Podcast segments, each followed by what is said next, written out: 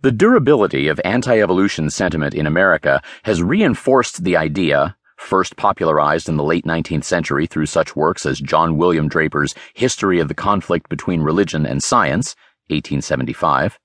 that the entire history of science is a narrative of the conflict of two contending powers, the expansive force of the human intellect on one side, and the compression arising from traditionary faith and human interests on the other. The anti evolution controversies, in this view, are only the latest battles in an enduring war between science and religion. The drive to burn Giordano Bruno at the stake for heresy in the 16th century was the same impulse that led to the arrest and prosecution of John Thomas Scopes for teaching evolution in Dayton, Tennessee, and the same motivation that spurred the Kansas State Board of Education to strike its comparatively mild blow against evolution. This interpretation has launched several best selling books and numerous symposia, not to mention lawsuits.